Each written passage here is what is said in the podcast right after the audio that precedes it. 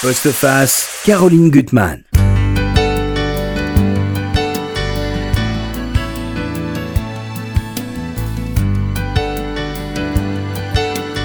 On s'y perd.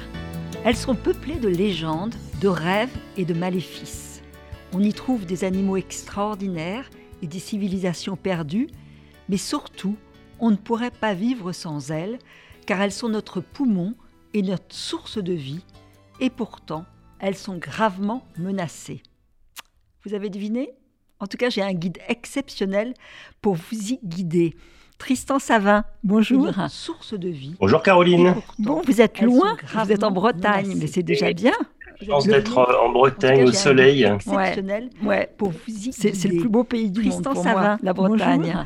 Alors, Bonjour écoutez, Caroline. Tristan, vous êtes loin, Tristan, vous avez publié un très en beau Bretagne livre au soleil. Oui. dans les Ouais. forêts du paradis Ouais. aux éditions c'est le plus beau pays du Salvator, monde pour moi. préfacé par. Jean-Christophe Ruffin. Alors écoutez, alors moi j'ai vraiment aimé votre livre. Tristan, vous avez publié c'est à la fois un livre personnel très beau livre et ouvert sur le monde. dans les forêts du paradis générosité aux éditions vous nous faites Salvator, pas- partager préfacé votre par des arbres, des fous. Alors des moi, j'ai vraiment aimé votre des magnifique pays aussi parce que c'est à la fois le un Mexique, l'Amazonie, l'Amazonie, la Malaisie, et ouvert sur le monde, Madagascar et avec autres. générosité. C'est surtout un, vous nous un faites voyage au pays partager votre passion des une arbres. quête euh, initiatique, spirituelle et poétique, où vous partez finalement si loin pour essayer de percer le secret de vous-même. Et c'est vrai que la morale de ce livre, s'il y en a une, c'est de dire que finalement de partir, c'est de revenir aussi et surtout, surtout d'enrichir son univers personnel du monde d'ailleurs. C'est vraiment les allées et venues que j'ai vraiment aimé dans ce, dans ce texte. Alors on vous connaît, vous avez le goût des mots, vous êtes grand reporter, vous êtes écrivain, vous avez écrit beaucoup avec euh, des livres d'ailleurs où vous interrogez sur le sens des mots, mais je vais quel- donner quelques titres euh, de vous. Il y a L'Esprit des lieux, qui est un très beau texte, un livre qui m'amuse beaucoup, Les trous du cul du monde, euh, le dictionnaire des mots savants employés à tort et à travers, vous avez bien raison. Puis vous, avez, euh, vous êtes rédacteur en chef et créateur de très très belles revues, euh, comme la revue au long cours.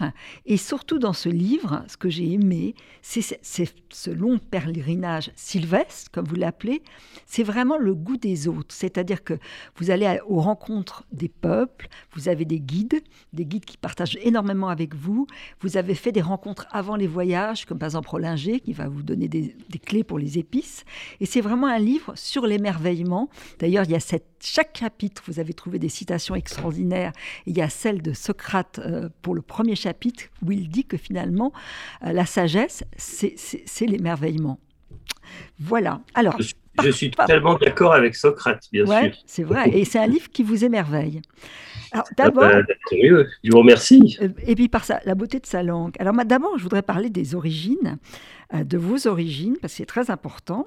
Ce sont les Vosges euh, et, et- et- et le pays de l'enfance. Euh, et ça, vous en parlez si bien. Enfant dans les Vosges, et lors de mes vacances d'été en Bretagne, j'adorais jouer. Là, vous parlez des, des- des- des plantes, de- comme si vous projetiez dans, dans la jungle, avec en faire une épée ou m'en couvrir la tête en imitant les Indiens. Avec mes cousins de la Trinité-sur-Même, nous nous aimions nous promener dans la forêt de Carnac, si mystérieuse.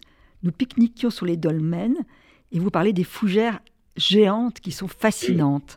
Voilà, donc cette origine, vous avez une enfance bénie quand même des dieux, euh, à, la fois par la beauté de, de- des Vosges et, et de ce que vous y avez découvert. Euh, voilà, est-ce que c'est pas donné à tout le monde ça C'est une richesse infinie. Ah bah, c'est sûr que j'ai eu de la chance parce que déjà de vivre dans un pays, de naître dans un pays en paix surtout, et, Mhm. euh, euh, et, quand, et quand on est en contact très tôt avec la nature, c'est une bénédiction, une bénédiction pour un enfant et pour, euh, et pour un adolescent. Moi, j'ai été en contact avec la nature très tôt grâce à, à ce berceau euh, qui était la, la forêt, la forêt vosgienne. Vous, quand vous avez parlé de la Trinité-sur-Mer, ça c'était mes vacances. à la- Après, c'était mes vacances en Bretagne parce qu'on allait, voilà, on allait passer nos vacances en Bretagne, même si on habitait en Lorraine. Et du coup, ma, ma boussole, ça a toujours été l'est et l'ouest. Mhm. Ça a toujours été à la fois euh, l'est de la France, l'ouest de la France. C'est à peu près sur la même ligne et géologiquement, c'est la même, euh, c'est la même chose en fait. Ce sont des, des massifs très anciens avec de très anciennes forêts.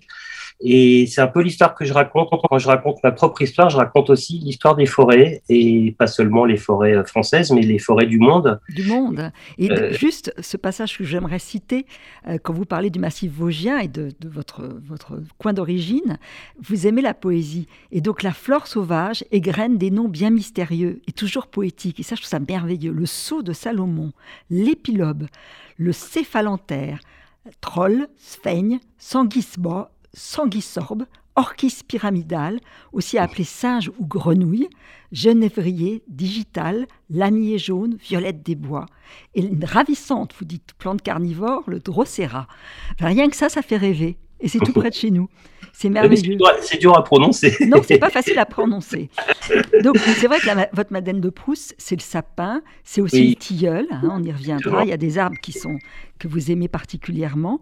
Euh, euh, et d'ailleurs, vous allez trouver un arbre qui porte votre nom. Je crois que c'est du côté de Bornéo, le Tristana witeana, c'est ça? Voilà. Eh j'ai eu la chance de découvrir un arbre qui portait mon nom. C'est pas mal, hein, pour quelqu'un qui aime tant les arbres. Je suis sûr qu'on trouvera un Carolina quelque part. Euh, ça doit exister à mon avis. Vous allez m'en trouver un. Et ce que vous montrez aussi l'importance, alors je le redis, euh, toutes les citations en tête de chapitre sont merveilleuses et concordent vraiment avec euh, le propos que vous tenez.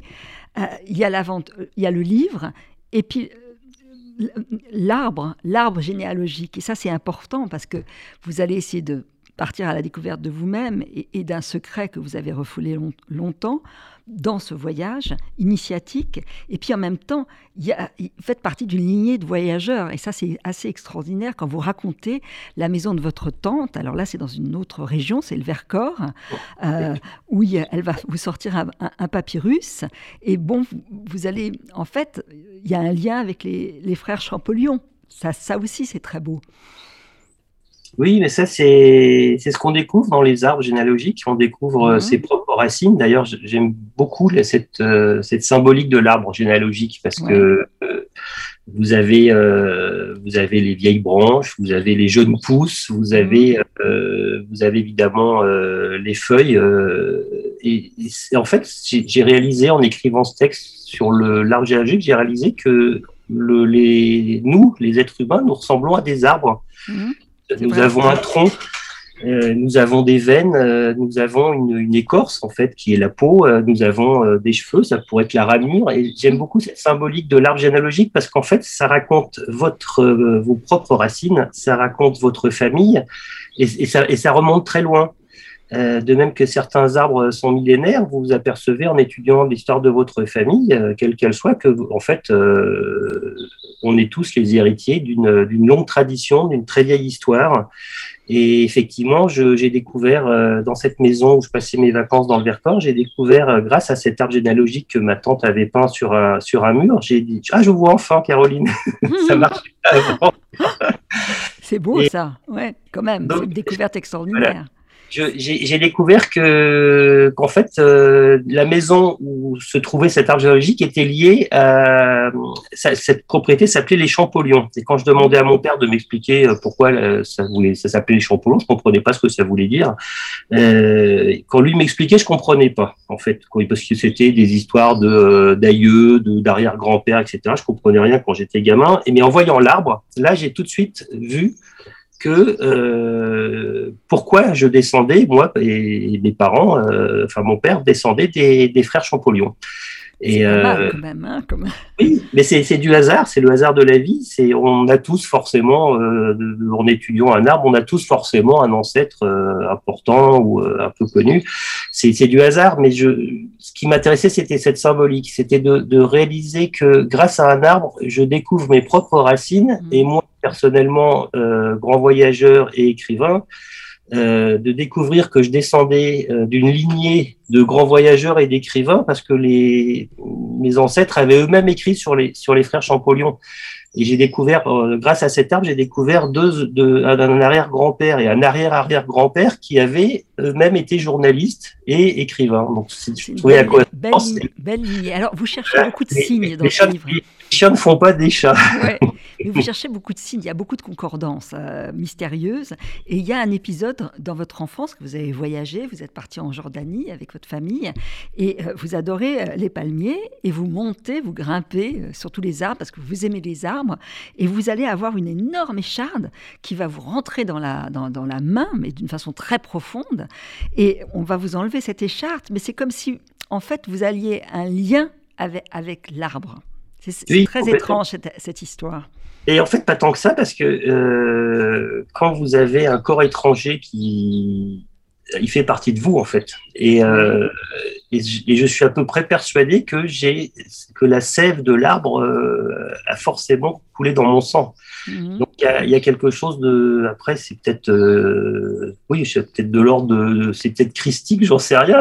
Il y, a des choses magiques Mais il y, a quelque chose de. Encore, euh, parler de la symbolique, effectivement, moi, la symbolique m'intéresse énormément. Enfin, quand on s'intéresse à l'histoire du monde et quand on s'intéresse euh, à l'écriture et qu'on essaye de décrypter le, monde qu'essayent de faire les, les écrivains, la symbolique est très importante.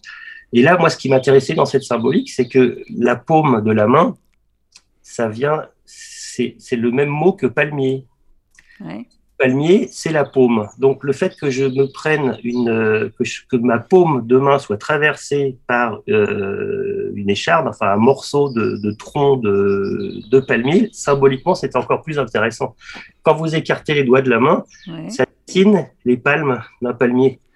Et c'était cette symbolique qui m'intéressait. Alors que cette histoire, euh, voilà, c'est l'histoire d'un gamin qui fait l'idiot dans un palmier sur la plage d'Akaba. Euh, quand il est en essayant de grimper un palmier, c'est complètement idiot parce qu'on peut pas. Euh, c'est dangereux les palmiers si on coupe.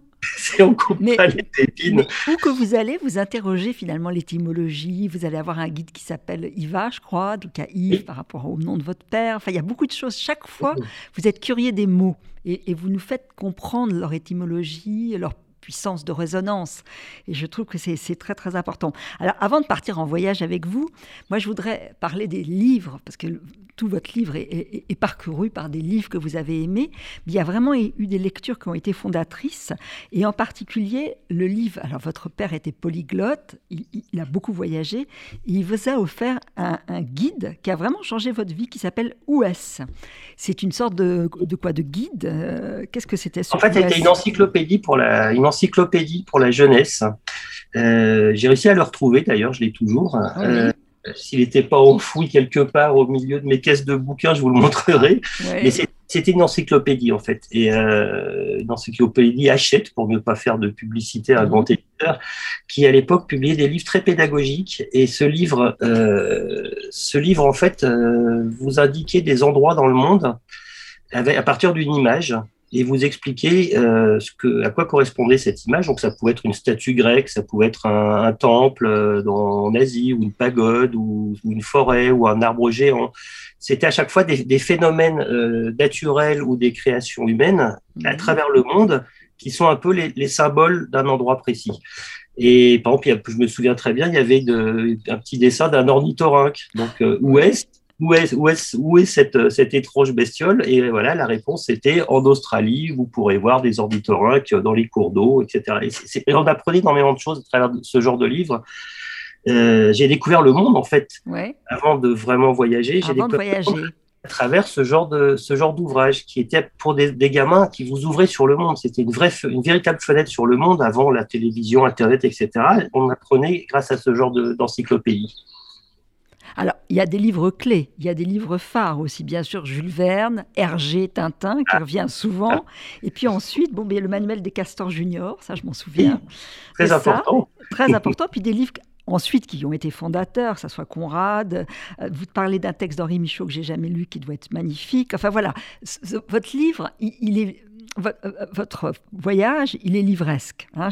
Avant chaque départ, vous, vous imprégnez de la région par les textes. Et ça, c'est très important. Et d'ailleurs, votre entrée dans le voyage, il y a un moment, après que vous soyez parti au, au, Mexique, vous allez décider de continuer vos voyages et vous allez afficher une carte du monde, euh, vous allez la punaiser sur le, sur le mur, et en voyant tous les pays dont vous rêvez. C'est quand même le rêve, le Pérou, le Brésil, le Kenya, Madagascar, euh, le Cambodge.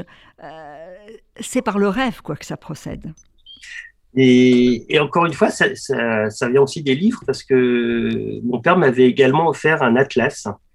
Euh, je, me rappelle, je me rappelle, la couverture était bleue, donc déjà c'était euh, la, couleur de la terre, c'est l'océan, c'est euh, tout de suite l'invitation au voyage. Et, je, j'ai toujours été, en plus des livres, des textes écrits, donc on parlait des encyclopédies, des Castor Junior et autres, ou des, grands écrivains, j'ai également toujours rêvé sur les cartes, à partir des cartes. Et la cartographie est très importante quand on parle du monde.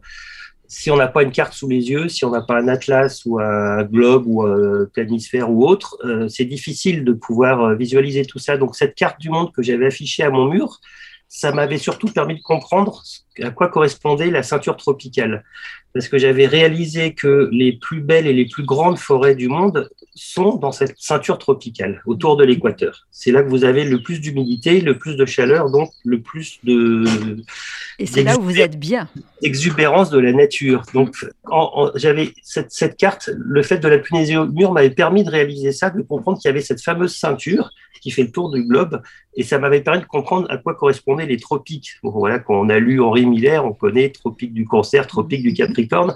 Et moi, j'avais réalisé que ces deux tropiques euh, permettaient justement euh, à la Terre d'avoir d'être entourée d'une ceinture de verdure. C'est là que se trouve l'Amazonie, c'est là que se trouvent les, les, les, vieilles forêts comme Bornéo, euh, les forêts du Congo, et effectivement, j'avais pu naiser en me disant j'irai à tel endroit, dans telle forêt, j'irai chez les pygmées, j'irai euh, chez les lacandons, j'irai euh, voir les, les aborigènes d'Australie, j'irai j'irai rencontrer tous ces peuples et j'irai dans toutes ces forêts du monde. Je m'étais fait cette promesse euh, à l'aube des années 90 quand j'ai commencé à voyager sérieusement. C'est formidable. Alors moi, ce qui m'a vraiment frappé, c'est que vous allez alors pour, amuser nos auditeurs, je vais quand même citer certaines, certaines bestioles que vous allez croiser, mais vous avez une sorte de confiance, c'est-à-dire que vous êtes dans les pays les plus dangereux du monde, il fait chaud, c'est épuisant, et vous êtes bien parce que vous êtes en confiance. Il y a des guides que, que vous aimez, qui vont vous initier, et vous n'avez pas peur. Alors moi, je dis quelque moi, ça m'a terrifié. Par exemple, déjà les singes araignées, ça c'est au Mexique. En Malaisie, vous allez avoir un guide formidable, Roslan. Il vous dit, vous êtes sur une pirogue avec lui, tout va bien. Puis d'un coup, on voit la mer qui bouge, il y a une forme dans l'eau, et il vous dit très calmement que c'est un serpent de mer et qu'on peut mourir dès qu'il euh, sa, blessure et sa morsure est, mortelle. Il y a aussi des fourmis géantes qui ont des mandibules. Il y a des petites grenouilles atroces qui sont venimeuses. Euh, il y a, il y a même un ah, ah oui, ça, ça aussi, c'est assez extraordinaire. Le serpent cavernicole aveugle. Ça, c'est quelque chose. Un dragon euh, reptile. c'est un, oui, c'est un dragon quand même que vous avez rencontré. Un vrai? Un vrai dragon. Un vrai dragon c'est quelque chose. Enfin, des choses monstrueuses. Et à côté de ça, il y a une magie, il y a des, il y a des dauphins roses, euh, il y a des, des, papillons, mais extraordinaires. Là, je lirai certains extraits de, de, de, papillons. Il y a un paresseux. Alors, ça, dites-nous qui est le paresseux. Ça, c'est un de mes des animaux préférés, je crois. Oui, il est moins dangereux que ce, que vous venez de citer. Le, mais en fait, le paresseux, je lui ai, j'ai, je lui ai couru après, on va dire, euh, d'une certaine manière. C'est que j'ai passé deux jours euh, sur le, le Rio Negro, euh, en Amazonie brésilienne, avec un guide. je lui avais dit que je rêvais de voir le paresseux, parce que j'avais déjà vu, eu la chance de, de croiser ou d'apercevoir la, la, plupart des, animaux qui me fascinaient depuis mon enfance, mais le mhm. paresseux, je n'avais encore jamais vu. Et, je, finalement, après des heures et des heures de navigation, euh, on a fini par euh, trouver à l'endroit où est censé se cacher le paresseux, parce que le paresseux, il est, euh, en fait, le fait que le paresseux bouge si lentement, presque en marchant presque au ralenti, c'est du camouflage. Ce que m'a expliqué ce guide, c'est que c'est pas par c'est pas par paresse que le paresseux marche aussi lentement, c'est pour ne pas être aperçu par par, par les, prédateurs. Les jaguars, hein, c'est ça. Ce que voilà, dites, hein. exactement. C'est que le, les jaguars captent les mouvements, comme, comme le chat. Euh, quand le chat voit courir une souris, euh, si la souris court, elle est sûre de se faire attraper par le chat. Là, c'est exactement le même principe, c'est que le paresseux, en fait, c'est très intelligent comme méthode de camouflage, c'est qu'en ne bougeant pas, il peut pas être aperçu. Donc nous, on avait un mal fou avec mon guide à trouver le paresseux. Quand on voit des singes branleurs dans les arbres, on les repère tout de suite parce qu'ils courent de branche en branche, de liane en liane. mais quand vous, quand vous cherchez le paresseux, c'est très difficile. Et en plus, le paresseux, il est couvert de, de lichen, il est couvert de mousse. À force de ne pas bouger, il est recouvert de, de végétation et vous le prenez pour un trou d'arbre en fait. Donc il est, extrêmement. Et puis là, vous dites aussi, c'est votre guide qui vous raconte que toutes ses dents sont des molaires et qu'il a une vertèbre le plus que les autres mammifères et que ça lui permet de tourner la tête à 270 degrés sans bouger le reste du corps. C'est génial. Un animal incroyable, en fait. Ah Mais tous les animaux sont incroyables. Et notamment les animaux de, la jungle, les animaux des plus vieilles forêts du monde sont des animaux absolument hallucinants. C'est mm. la magie, justement. Et en plus de ça, il y a un autre euh, élément amusant, c'est que contrairement aux singes qui font leurs besoins du haut de leurs branches sans, descendre de leur arbre, le, paresseux, lui, n'est pas si paresseux parce que quand il a besoin de faire ses, quand il a besoin de faire ses mmh. besoins, il va descendre de l'arbre. Il est très propre, hein. oui, c'est ça. Il est très propre, c'est que en fait, il va creuser un petit trou et il va enterrer il va enterrer ses, déchets au pied de l'arbre et en fait, il va nourrir l'arbre pour le remercier de l'avoir hébergé. Il va fournir de l'engrais à l'arbre, ce qui est absolument incroyable quand on y pense. La, nature a pensé ah à tout ce que vous racontez, même les fourmis, on, racontera les, les fourmis. Le paresseux n'est pas si paresseux. Pas paresseux. Ils ont tous une utilité, hein. c'est ça qui est formidable, hein. que ce soit les chauves-souris, que ce soit les, les, énormes araignées, on, va y revenir. Alors moi, ce que je reviens sur cette espèce de confiance que vous avez, ou que vous, où que vous vous trouviez, dans les endroits les plus dangereux, et vous êtes même galvanisé par la chaleur, par ça. Et puis votre quête, la première des quêtes, c'est quand même de rencontrer des arbres, des arbres extraordinaires, des arbres de vie. Alors avant qu'on passe par les différentes régions où vous êtes passé. Moi, je voudrais parler des, de certains arbres. Quand vous arrivez au, Mexique, il y a cet arbre qui est extraordinaire, qui est géant, euh, qui, fait, qui fait toute la place. C'est ça, c'est un arbre monstrueux c'est presque, en fait, quand vous le voyez, ça, si vous ne voyez pas un arbre, vous voyez une forêt. C'est l'arbole des Toulés qui a donné son nom à la fois à l'église du village et à ce petit village. Euh, et les habitants euh, vénèrent, vénèrent, cet arbre depuis des, des, des, centaines et des centaines d'années. Et selon la tradition, il aurait été planté par un, un sorcier euh, maya. Mmh. et qu'il avait planté en l'honneur d'un dieu du vent de, la mythologie maya. Et, euh, et, les habitants, ce que je trouve très sympa, c'est que les habitants se relayent pour, pour lui donner de l'eau pour lui apporter de l'eau quand il fait trop chaud. Et chaque année, on organise une fête et les habitants à l'église dansent autour de l'arbre. Mais quand vous voyez cet arbre, vous ne voyez pas un arbre, vous voyez une forêt. Parce qu'il a, c'est un banyan en fait. Et le banyan est un arbre absolument extraordinaire qu'on retrouve dans, dans toutes les, sous toutes les tropiques c'est ce qu'on appelle également le, le, ficus. Et, et c'est un arbre qui se reproduit avec euh, en plantant ses branches dans le sol. Donc il va replanter, il va se replanter à côté et ça va former une forêt. Mais ce sera toujours le même arbre. Et, les enfants s'amusent parce que les nœuds forment finalement des, des, des, formes d'animaux, lions, poissons. Donc on s'amuse à observer euh, euh, tous les nœuds qui, sortent de, de, cet arbre qui est extraordinaire. Alors c'est vrai qu'avec vous, c'est vraiment Tolkien. Les arbres, ils sont vivants, c'est comme les arbres qui, qui, qui marchent. Euh, il y a un arbre que j'ai trouvé extraordinaire aussi, c'est l'arbre qui se métamorphose. Je crois que c'est en Malaisie qui est le pays, moi j'ai trouvé le plus magique. Votre voyage le plus euh, magique et vous êtes avec un, guide merveilleux et il va vous montrer un arbre euh, qui vous semble totalement anodin et puis euh, vous voyez aucun reptile, aucun oiseau, puis vous allez vous balader, puis vous revenez. Et là, racontez-nous ce que vous avez vu. Donc une demi-heure après. Et alors, mon, guide m'avait dit, au cours de, cette randonnée en, pleine forêt, il m'avait dit, s'était arrêté devant cet arbuste et m'avait dit, observe bien cet arbre, mémorise-le, et il m'avait pas expliqué pourquoi. Il m'avait juste dit photographie-le euh, avec tes yeux, euh, retiens bien cet arbre. Voilà, on va faire notre petit tour, on arrive au sommet de la colline, on redescend, et trois quarts d'heure, une heure euh, à peine après, on revient devant cet arbre et il me demande si je reconnais l'arbre. Je dis ben non, il n'est pas là je ne le, reconnaissais pas. mais c'est bien le même endroit? Il me dit oui, mais il me dit mais observe bien. Je lui dis mais j'observe, je ne l'arbre il n'est pas là. Il, me dit mais non, l'arbre n'a pas pu. Euh, on est au même endroit, l'arbre n'a pas pu s'envoler. Et je regarde mieux et je ne comprenais pas. Je ne comprenais pas ce que mon guide essayait de m'expliquer. Et en fait, je n'avais pas reconnu l'arbre pour une simple raison, c'est que toutes les fleurs de l'arbre avaient poussé en l'espèce d'une demi-heure, trois quarts d'heure.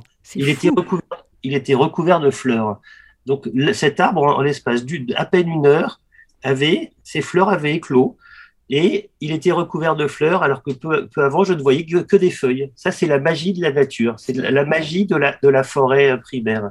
Alors, vous il y a beaucoup d'arbres que vous décrivez, nos, auditeurs vont les découvrir. Il y a les figuiers étrangleurs, il y a bah, ce fameux euh, arbre rouge hein, euh, dont parle Jean-Christophe Ruffin qui saigne, c'est étonnant, ça vous le Il a donné son nom Brésil. Oui, voilà. Il y a, il y a aussi un, au Madagascar, je crois que c'est un arbre qui peut vivre sans 10 000 ans.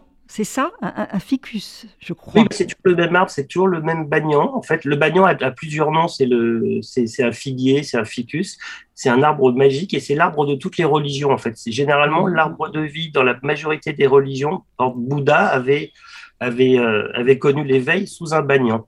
Et c'est également ce même arbre que vous retrouvez à, à Angkor. Vous savez, le, fameux arbre qui, euh, qui enserre les temples avec ses, ses racines, c'est un banyan également. C'est le, le, ficus étrangleur. Et cet arbre-là, que, donc, euh, que j'ai retrouvé également à Madagascar, est également un lieu de culte. Les habitants lui faire des offrandes. On lui offre des tissus, on lui offre à boire. C'est un arbre, euh, c'est l'arbre de vie par excellence, le, ce bagnan, qui est un arbre absolument incroyable, parce qu'il peut vivre des milliers d'années. Et comme je vous l'ai expliqué, il se reproduit en plantant. Euh, il a des racines aériennes en fait, et ces racines aériennes vont euh, lui permettre de se développer et de, de, de recréer d'autres arbres, des clones en fait. C'est effectivement, vous parliez de Tolkien c'est exactement l'histoire de ces, de ces ants qui sont les arbres qui marchent dans l'histoire de, de, Tolkien, qui sont en fait les plus vieux habitants de la Terre du Milieu. Donc Tolkien avait parfaitement compris cette histoire selon laquelle les arbres sont nos ancêtres d'une certaine manière, sont des, des, créatures très vieilles et qui sont à l'origine de, de, de, plein d'histoires magiques. Mhm. et, et, parce que les Mexicains l'appellent l'arbre qui marche, ce bagnan. On l'appelle comme ça dans ah au Mexique, c'est l'arbre qui marche. Et je n'arrivais pas à comprendre pourquoi. Et j'ai fini par comprendre, grâce à cette histoire des racines aériennes, c'est que comme l'arbre va planter ses racines deux mètres plus loin, et ensuite deux mètres plus loin, en fait, il marche réellement. Donc, le, cette histoire de qui marche, elle existe d'une certaine manière. Il marche très lentement comme le paresseux, mais il va réussir à se reproduire en se replantant un peu plus loin et il va couvrir comme ça, il peut couvrir des, dizaines, des centaines de mètres. Donc c'est un arbre qui se déplace. vous avez toute une réflexion d'ailleurs sur les arbres dans toutes les cultures, hein, la culture judaïque aussi qui est très intéressante. Quand vous arrivez sur les rives du Mékong, vous allez trouver une, grande mosaïque extraordinaire avec un arbre, ces arbres de vie, et ça donne lieu à une très belle réflexion, je trouve, euh, sur les arbres, et, comme matrice finalement de, bah, de notre monde. Hein. c'est ça finalement. L'histoire de l'arbre de vie est très intéressante. Avant, je n'avais pas vraiment fait attention à ça, mais en écrivant ce livre, j'ai fait des recherches. Et, euh, et, vous avez cet arbre de vie, vous l'avez dans toutes les religions, sans exception. Euh, ça, ça c'est vraiment une idée très intéressante parce que le, il y a cette connexion entre le ciel et la terre qu'on retrouve même dans, les, dans les, la cosmogonie euh, précolombienne chez les, les Indiens d'Amérique ou chez les Mayas. On retrouve toujours cette idée euh, le l'arbre sert de lien entre la terre et le ciel. Donc c'est une, une, image religieuse. J'ai même découvert en faisant des recherches que la croix des chrétiens, en fait c'est un arbre et que les, quand les Mayas, euh, pour les Mayas, euh, quand ils dessinaient, quand ils écrivaient euh, le mot qui signifiait, la lettre qui voulait signifier arbre, ils dessinaient une croix, ce qui a favorisé la, colonisation de la part des, des colons quand ils sont arrivés euh, au Mexique. Et euh, alors l'arbre de vie euh, dans la religion juive est, très intéressant parce que c'est le plus compliqué. C'est dans la Kabbale, la, la, c'est il y a, une complexité incroyable, mais en même temps d'une immense richesse et c'est et complètement connecté à, à l'histoire des planètes, à l'histoire du ciel, avec des avec des couches différentes. Enfin, l'étude de chaque arbre de vie dans chaque religion est particulièrement intéressante on hmm. découvre l'intérêt des hommes pour les arbres surtout. Et on découvre que les hommes viennent des forêts, les hommes viennent des arbres, euh, forcément, puisque toutes les religions se sont intéressées à la symbolique de l'arbre, qu'on retrouve évidemment dans le, le jardin d'Éden. Euh, le jardin d'Éden, c'est une histoire d'arbre. Quand on y pense, il y a tout est là. Il y a le fruit, il y a le serpent. Mais vous avez toute le cette serpent vous aimez d'ailleurs. Les serpents que, que j'aime, contrairement à vous. non, les serpents, ça ne me fait pas peur. C'est les ah araignées qui me font peur. Mais les serpents, j'ai pas peur. Vous avez peur des moustiques, par contre. Et le singe araignée, je vous rassure, le singe araignée, on l'appelle comme ça parce qu'il a, il a les, il a les pattes tellement écartées qu'on le prend pour une araignée de loin. Mais il, mais il est pas méchant. Il n'est pas méchant.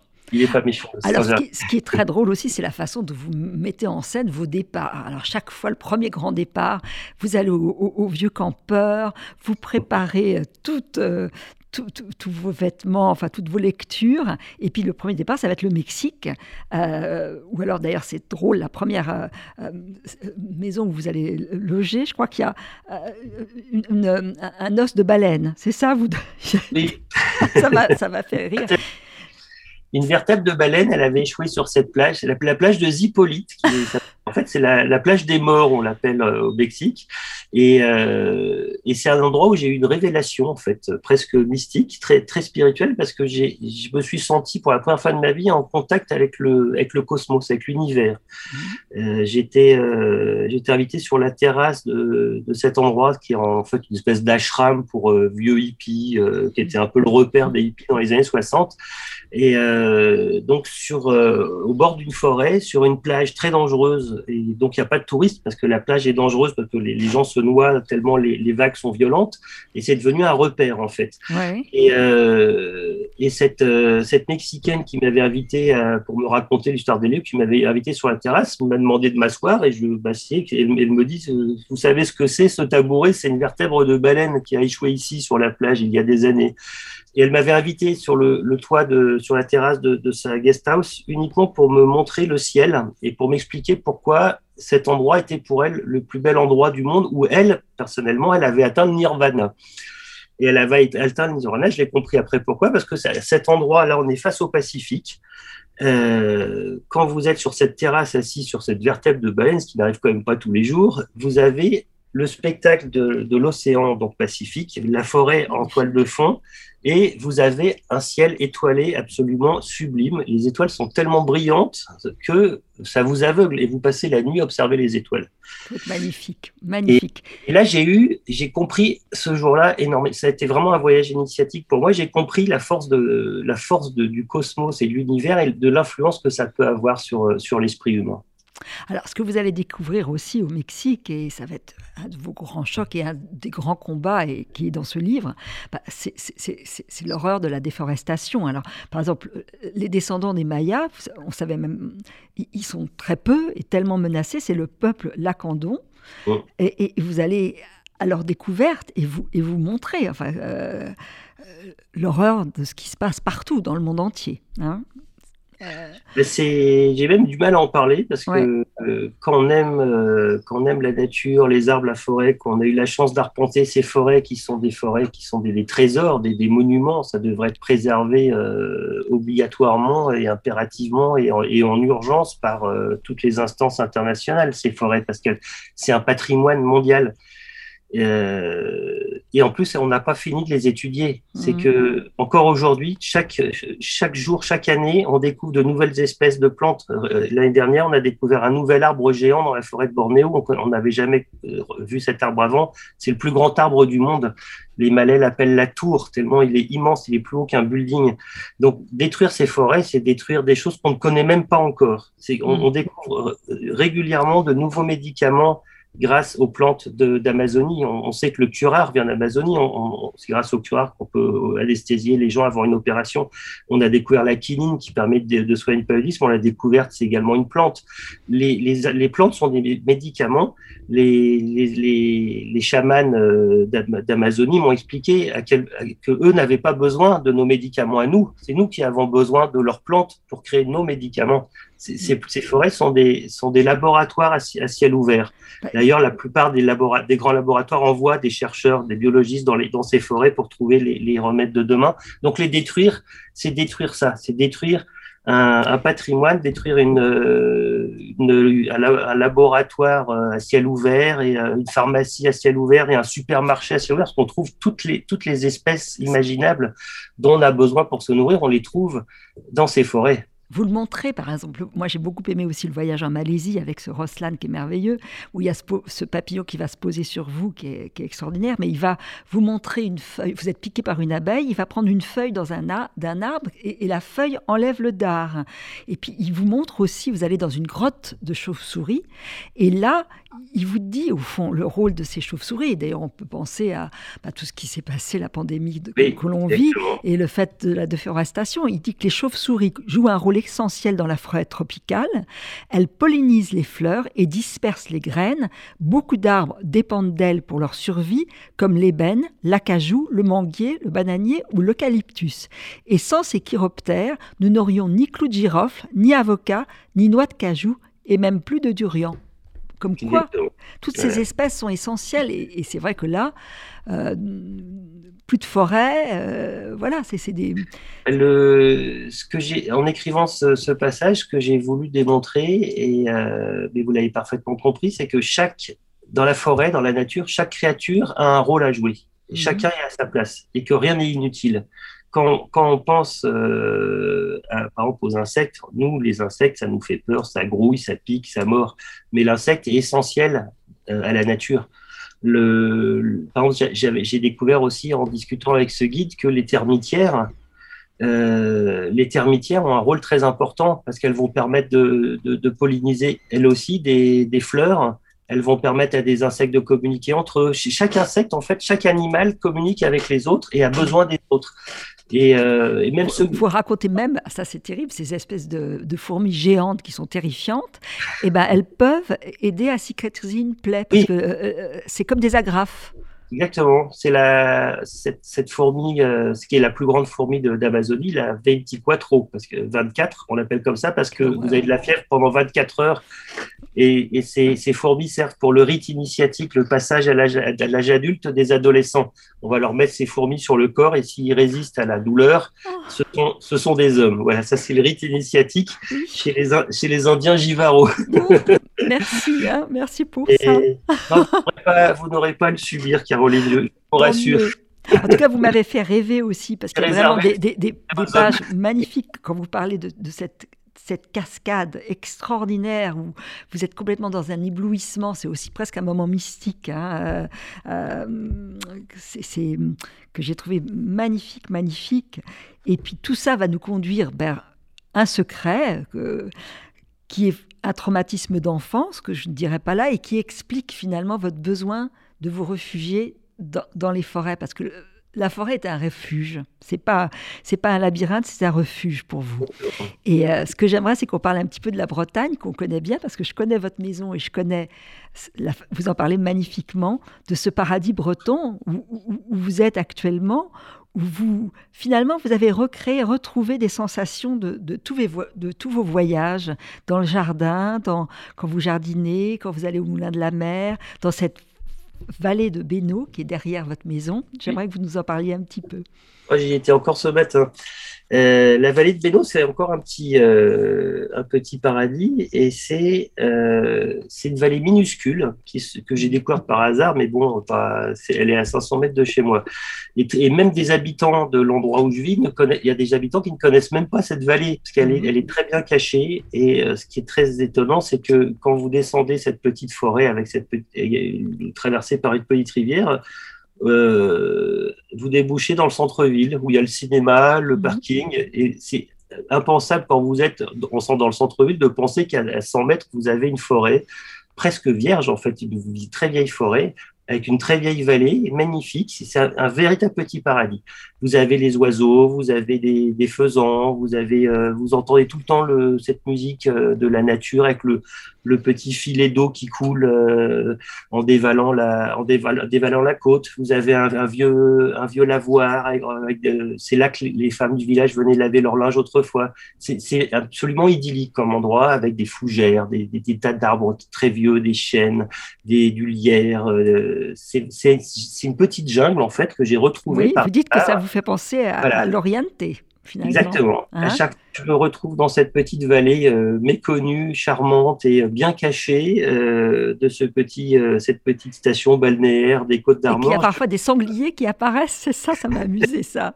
et, et, oui, il n'y a pas si longtemps, on voyait encore des renards au fond du jardin qui venaient de cette petite vallée. Mais c'est un véritable havre de paix. C'est une petite oasis, en fait, dans cette station mmh. balnéaire. On ne pourrait pas imaginer, en arrivant dans une station balnéaire euh, assez parisienne, en fait, parce que c'est un endroit, de, un lieu de villégiature, de vacances. Euh, il y a cette petite forêt cachée. Et, est-ce que c'est pas ça l'émerveillement? C'est de savoir regarder ce que les autres ne regardent pas. Exactement, c'est de, c'est surtout de voir ce qu'il y a à côté de chez vous et de vous passer devant sans jamais y faire attention. Vous dites que vous avez trouvé un chemin aussi pour aller vers les moulins de la mer, qui sont un lieu magnifique et qu'on ne connaît pas. Beaucoup de gens ne les connaissent pas. J'ai la chance en fait d'avoir gardé mon, j'ai toujours gardé mon regard d'enfant en fait. Je sais pas à quoi c'est dû. C'est une chance inouïe, j'estime, parce que ça me rend heureux. En fait, je, moi, j'ai besoin de pas grand chose. J'ai besoin, moi, je m'émerveille quand je vois un papillon, quand je vois passer une libellule, je, redeviens un enfant. Je, je, crie, euh, oh une libellule. Et ça, ça, ça, permet quelque part de, à la fois de savoir euh, vivre de l'instant présent c'est une forme de sagesse, mais je, quand je dis ça, je suis pas plus sage qu'un autre. J'ai la chance d'avoir hérité de cette sagesse, probablement de mes parents, de mon éducation, de cette enfance bénie des dieux, comme vous disiez. Mmh. Mais j'ai gardé ce regard et je veux pas le perdre. C'est quelque chose qui me fait vivre et qui me permet de, surtout d'apprécier la vie, et de l'apprécier de manière euh, simple et, naturelle. Et, votre livre, c'est une leçon de vie. Alors, j'aimerais bien d'ailleurs croiser un jour le pépiniériste dont vous parlez, qui a eu aussi recréé un, paradis sur Terre hein, dans son jardin avec euh, des, plantes extraordinaires. Vous, je, ferai, vous serez mon guide là cette fois-ci. Parce que le, on ne le sait pas, mais on peut, on peut voir des kangourous gambader euh, en Bretagne. Comme quoi. Hein. Et c'est vrai que c'est ça la leçon de votre livre, c'est que même si on n'a pas eu une enfance bénie des dieux, euh, on peut recréer, retrouver des origines, ou, en tout cas les adopter finalement, euh, et, se, recréer un paradis, je pense, euh, en piochant à gauche, à droite, et, en trouvant, voilà, comme, vous le dites, c'est que tous les voyages vont vous enrichir et vous nourrir et vous permettre d'exister. Oh vraiment avec le plus de richesse possible, en tout cas dans, dans le regard. C'est ça la beauté de, de, votre livre, parce que ça donne vraiment l'envie d'aller vers l'autre et de regarder autrement le, le monde. Voilà l'émerveillement avec vous, Tristan Savin. Gardez les yeux grands ouverts. Gardez les yeux. En tout cas, votre livre, c'est un vrai émerveillement. Je le montre, parce que je ne l'ai pas montré à la caméra. Donc, je le montre dans les forêts du paradis, euh, donc avec cette belle préface de Jean-Christophe Ruffin. Et puis, c'est vrai que ce qui est beau, c'est qu'il y a des chemins par la suite, après votre point final, d'amis à vous qui, qui vous ont lu et qui ont partagé des, des, expériences avec vous. Donc, je pense que voyez, le voyage ne se termine pas. Il y a toujours d'autres chemins qu'on n'a pas empruntés.